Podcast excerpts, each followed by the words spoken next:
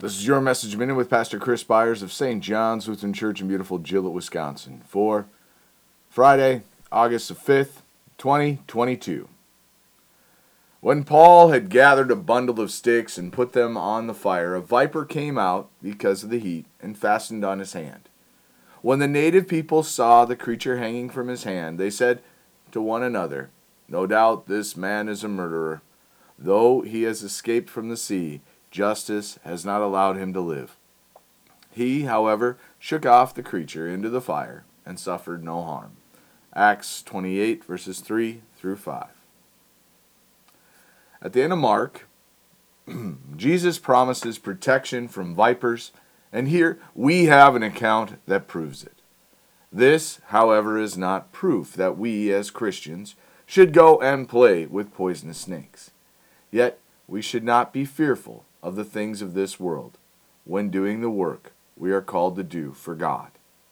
God offers us protection, and though we will know suffering, we are to trust in God to, to provide care when we are faithfully doing that which He has called us to do.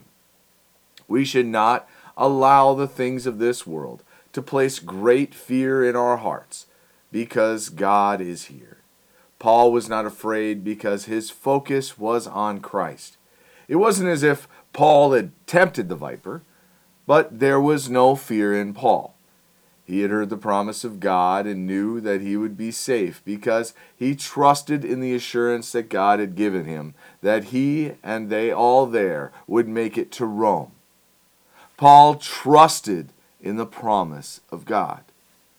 We too can have faith in the promises of God given us all.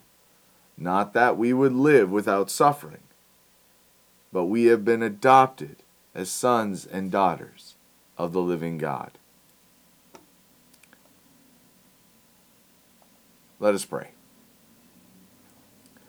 We thank you, our Heavenly Father, through Jesus Christ, your dear Son, that you have kept us this night from all harm and danger and we ask you to protect us this day also from sin and every evil, that in all we do today we may please you. For into your hands we commend ourselves, our bodies, and souls, and all that is ours. Let your holy angel watch over us, that the wicked foe have no power over us. Amen.